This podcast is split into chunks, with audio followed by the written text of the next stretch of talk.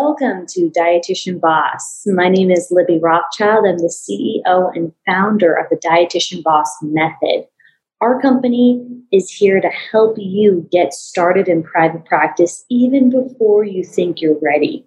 I've created a proprietary process to help you increase visibility, create organic content, enroll clients into an offer, and learn sales skills that don't even feel salesy. Listen every week to your colleagues as they're being interviewed, and we chat about their progress and success from when they got it started from zero to all the way to creating million dollar businesses and beyond. Welcome today. I'm here with Sara, our Director of Operations and Operation Coach here at Dietitian Boss. And we are excited to chat with you about budget and all things budget 101, meaning what is profitability? What does a profit margin mean in your business? And why you must understand your numbers, even to a, a minimum um, capacity for your first year in business. So, we're going to help guide you through some beginner concepts today. Uh, thank you for joining, Sara. Super happy to have you here. Yeah, I'm excited to be here with you. Yeah, Sara is, uh, you know, one of her specialties in operations is really having a good grasp on budget and all things related to systems around budget. So um, it's going to be a great episode today to dive in. Um, so I want to just start out by saying, Sara, when people, today's episode is specifically about the listeners who are starting out mm-hmm. and whether it's startup costs or that first year in business, or maybe you've been in business for a couple years, but you, it's taken you a while to get up off the ground when it comes to earning revenue or profit. Can you explain how does the budget fit at the beginning? At what point is it important to have a, somewhat of a budget? Yeah, well, this is a great question because I think a lot of people are kind of scared to talk about money. And either it's just because of, you know, maybe their past history with money, or they just don't really understand what they need to be looking at. Um, and I think the first important thing to point out about a budget is that it doesn't really need to cost much money to start a business. And I know you've talked about that. And so I feel like that's one of the myths that I would like to clear up um, before I even get into the budget is that people think you have to invest in a website and some of these other things that um, can be expensive, and that's not really needed. So when you're just getting started and thinking about your budget, it's really keeping in mind what are the absolute necessary expenses.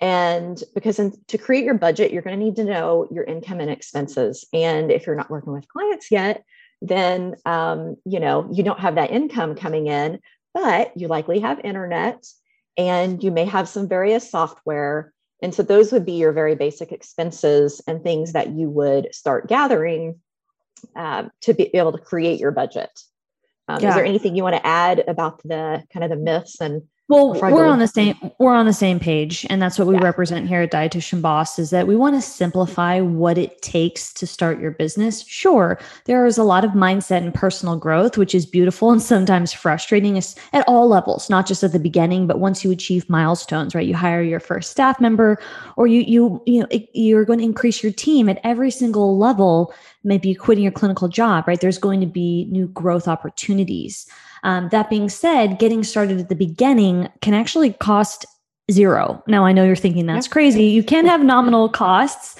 right? Software, absolutely. Internet connection. Um, I've said in a video that uh, we published this past week um, nine tips on starting or how to start your private practice and nine tips for free. Um, you can actually wait on doing things like buying a contract until you have your first paying client. Once your client pays you, you then buy the contract and give it to them. So there are ways for those of you that feel more comfortable having that contract on hand first, fine. But there are ways that you can minimize costs just to get off the door, uh, off the floor. Or again, you know, if you want to say $500, you're going to invest to get started and then recoup that within your first client or two. That's another way of looking at this. So I'm glad that you brought that up, Sara, about just demystifying that starting a business costs a lot of money um, because I think it, it takes more energy than money. Would you agree on that? Yes, definitely. agree 100% with that. Yeah. And we have another episode. Sara and I recorded an episode about energy management, and we talk about that often. So we, we did that a, a few months back where we talked about time management tips, et cetera. Um, which is really helpful when you're getting started.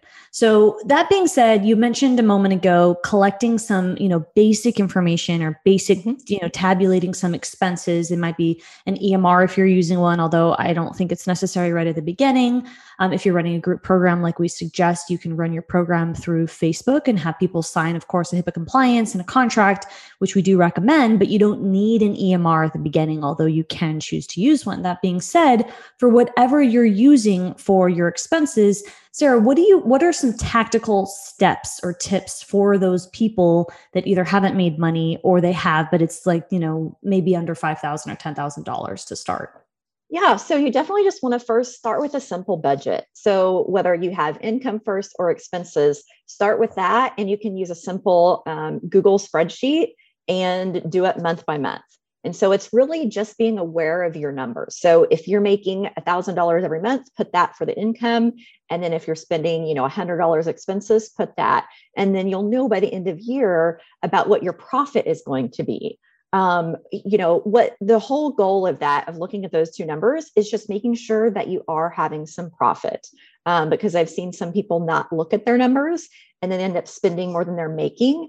And uh, you know you're you're in this to run a business and you want to be working towards that. So just getting familiar and comfortable with tracking those numbers um, is a is a great start yeah, and that doesn't mean for the listeners that, who might be freaked out by this if you're not used to it or it's not comfortable or you don't, you know, air quotes feel like a numbers person.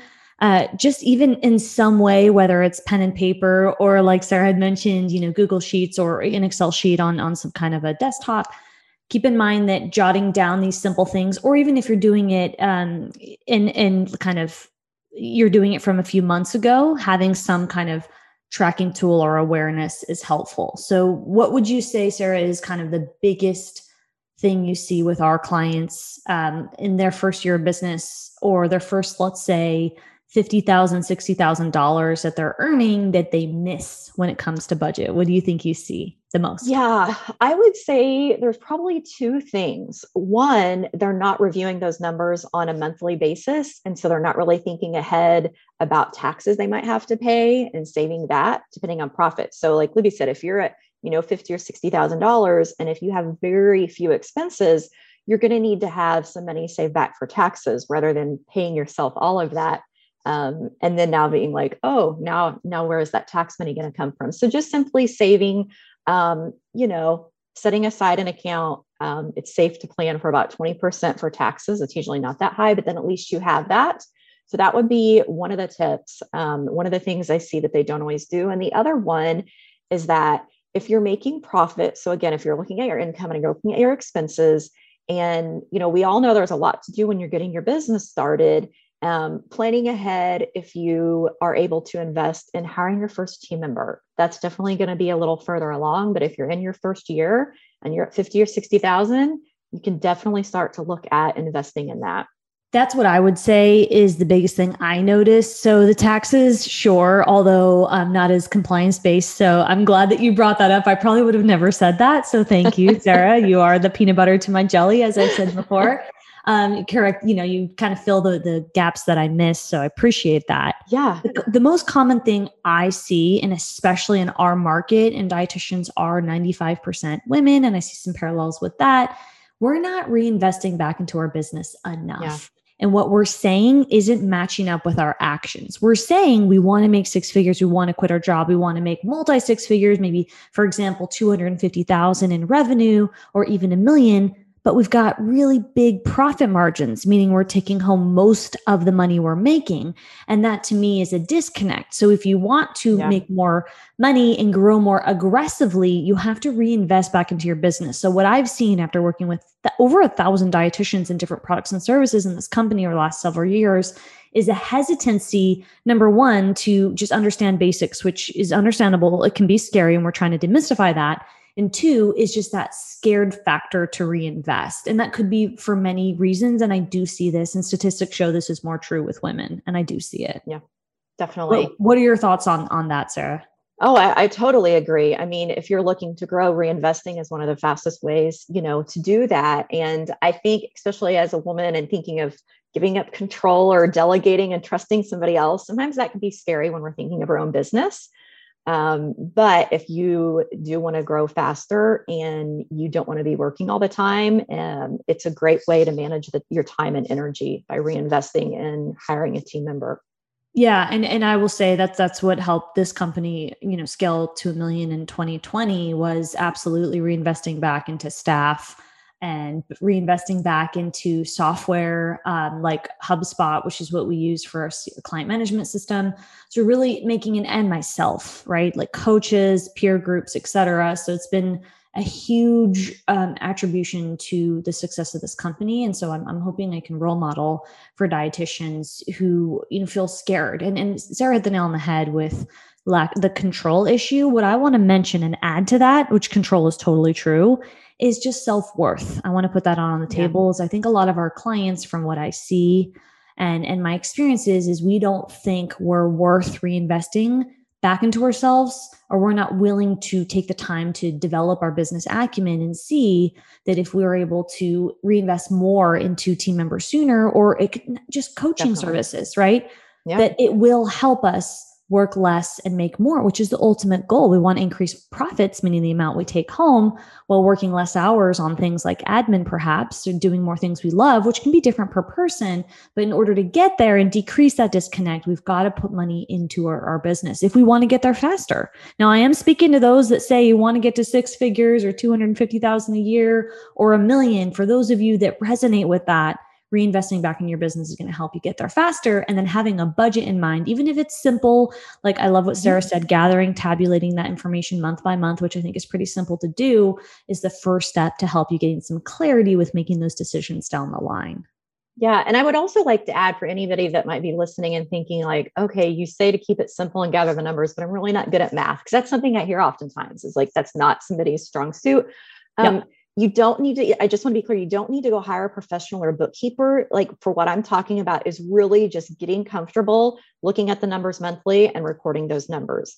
Um, you can always you know research google um, free accounting software. There's simple programs to use if you really don't want to have to do it yourself but it's just looking at that income and expenses and doing that on a recurring basis um, and, and getting comfortable doing it and being informed and, and I want to say there's so much benefit to that because the end goal is to have freedom to spend time with your children, or for those of you, you know, your family, whatever that means for you. And for those of you that want to travel more and you want to give back, it's really important that you set up these systems in the beginning. So we're really trying to show you what you can do now to set yourself up for success faster in a way that'll create sustainable systems for you. And that does mean uh, creating a budget, and then being open to developing these business skills. And, and that's what I love about our, our executive program. And last night's call was so special because multiple clients of ours were talking about their profit margins, and their win on the call was here are what my numbers are. And they're so excited getting ready for our quarterly goal setting call next week that we run at the top of every quarter. And we ask them, bring the budget sheet that Sara's created in our program to the call because we have a simple process of how to set those quarterly goals for the year. And the first step includes bring your numbers so we know we're working with to help set the strategy and then really be able to create those systems for you that make sense. And so to get to that level for those of you who are aspiring for financial freedom, you know, starting with Sara saying now is going to help you get there with ease. Yeah, definitely. Definitely. It's just getting in the habit and getting comfortable and, um, you know, keeping yourself accountable and not getting discouraged in the beginning when you're not yet making the profit you want to make. Um, you know, the journey is different for everybody. And you'll, um, you know, it's just about, like I said, being aware of what's going on and realizing it'll take time. And if you're looking at um, not making the profit yet that you want, that's when you need to look at your time management and working on that. So, absolutely. Can you give two to three time management tips? And then I want to talk about profit margins. Yeah. So, what I would suggest with time management is one, planning your week out. Um, so, knowing you know the top tasks you need to do um, and listing those out. That's going to help you to be more um, proactive. And the reason I tell you to plan your week out, and it can be simple. Um, it can be the top three tasks you want to do each day, or it could even it could just even be one, one to three tasks each day. But if you don't get in that habit, it can be easy to get very reactive and maybe you check emails and you just answer everything that comes in. Um, so planning what you're going to do is the first tip. The second tip is limit your email. so that's why I brought email up. And the first one is I've seen so many of our clients when I work with them on their ideal week, they spend a lot of time in email. Yeah. So I know it's important and that you do need to communicate and respond to people, but I would set two to three times a day where you go in and check it and set a timer for yourself so that you know um, you know you're not spending countless countless time. And then the third tip would be at the end of your week review what you got done. Um, did you get done what you wanted? If not why not? And then you know readjust next week because that's going to help you to learn and just to improve um, your time management overall. And and i feel like you're giving all the secrets you know i know there's still more you're you're you're not uh, sharing but that that's so helpful. And the ideal week that we have in the program gives you a visual of where you're at now where you want to go and helping you fill in those gaps step by step and the review process sara's talking about with looking at your week. Now that can feel laborious for some of us depending on your personality but that's why having some simple systems in place even if that review is just a five minute check-in process uh, or you know I, I, know a lot of dietitians like color coded if you've got a color coded calendar um, just coming up with some simple systems. And then you know in our program we've got a lot of accountability for that because it's not that you don't know that's important. It's, it's just you need the accountability to get it done. And, and i can speak to that because that's um, can be challenging as well to um, allocate time appropriately based on where you want to go. So excellent tips uh, Sara, if we could move on um, as we wrap up and just make sure we describe what profit margins are, because A, if we could describe that, and B, why is it important to know what profit margin means in the beginning of business and and like what does that do for the future of your business? Why why is that important to plan for profit margins? Yeah definitely so to to briefly explain the profit margin uh, you're going to look at your total sales so your gross sales and you're going to subtract your expenses and that's um, that's your net. And if you do the percentage of that that you're um, making that's your profit margin. So um, you know if your total sales are if you're keeping 80% of that then um, you know you've just calculated your profit margin in a very simple way of course the higher expenses lower the profit margin goes down um, and you always want to be profiting. That's why I suggested in the beginning to look at your income and subtract expenses. Of course, like we said in the beginning, you, you could have some minimal expenses if you're not um, having any income yet, and it's okay. Um, that's why you can do the budget for the entire year and see what that profit margin is going to be at the end of the year. Um, but it's just important to always be looking at if you're profiting um, and if that changes from month to month, to looking at why. So if your expenses have gone up or down, um, that will definitely impact that. And, and I just want to add that um, this entire episode and everything we do is for online business. So when Sara mentioned yep. you could always be profiting, uh, keep keep in mind that that's if you have a hundred percent online company. So if you have a, yeah. let's say you're renting out an office or a brick and mortar, there are often situations where our, our clients who come to us and we learn that they've got some kind of brick and mortar situation, um, they have to pay for that overhead. And that's something that they might put up front if they are doing a hybrid or before they come 100% virtual. And that's another reason why starting virtual has so many benefits because you have a faster chance to get to profitability and it's more simple because there's less expenses you have to worry right. about. And let's be real, I mean, the world is shifting to virtual so you being relevant and, and accommodating your, your clients and increasing accessibility is helpful. So I just want to keep that in mind because there are yep. different uh, that you know we can go really deep with profit margins and profitability for different business types, but we are talking about virtual, virtual private practice. Yes, definitely. Yeah, expenses you will have a much smaller profit margin with the brick and mortar, and uh, you know, and as you grow, it just depends how your business changes and what you're um, investing in and what your expenses are, and um, and we we can do another episode on that later if yep. you guys are interested and you want to hear about um, businesses that are different models that have different goals and how profit margins can change over time for different businesses. But for purposes of today's episode, talking about let's say your first year in business or maybe your first fifty thousand dollars, $60,000 you're making, uh, to replace your clinical salary. Uh, to you know reiterate what Sara had mentioned, you want to be mindful of your profit margin. That means the amount you're taking home. You want to focus on profitability. Again, we're, we're recommending an online business, and then you want to have some kind of system, even if it's simple, for you to tabulate your expenses, so you're aware month by month. Um, and then when you get to a point where you can outsource that, um, that's helpful. But it, it can be something really simple. You can do it first. Yeah.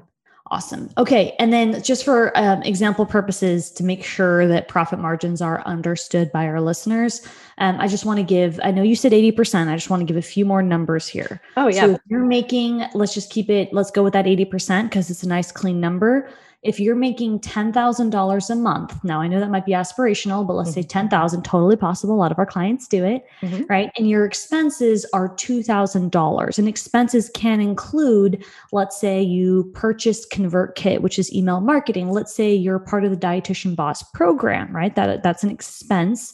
And then let's say, I don't know, I'm just going to make up something else that's an expense for business. Um, give me something that you would you would put in that category, Sara for a, oh, new- let's see. Let's um, if you're paying somebody monthly for your bookkeeping. There you go. Yeah. yeah. So so so let's add that on there. So however much, let's say that comes out to just for purposes of this example, two thousand dollars. You're making ten thousand, right? That means you mm-hmm. have a, an eighty percent profit margin because your top line revenue is ten thousand, and you're paying two thousand in expenses you're taking home 8,000.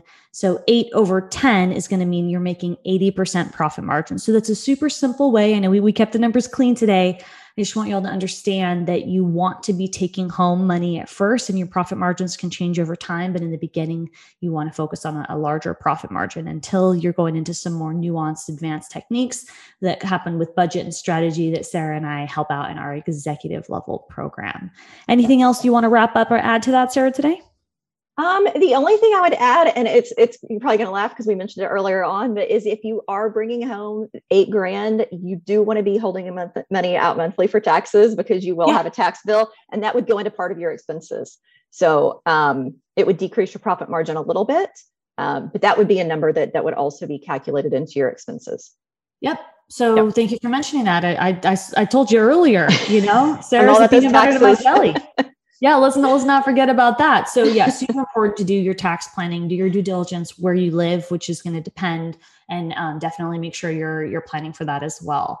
Um, so thank you for mentioning that. I hope this was helpful and uh, we'll see you guys on social media. If you enjoyed this episode make sure to show your face tag us at dietitian boss on instagram and let us know what part uh, resonated we are so excited to offer you support in our various programs. If you identify as a beginner and you're looking to lay down the foundations, our society program might be a great fit for you. I encourage you to go to dietitianboss.com under group coaching and apply for our experience, our transformative experience based off of my proprietary system called the Dietitian Boss Method.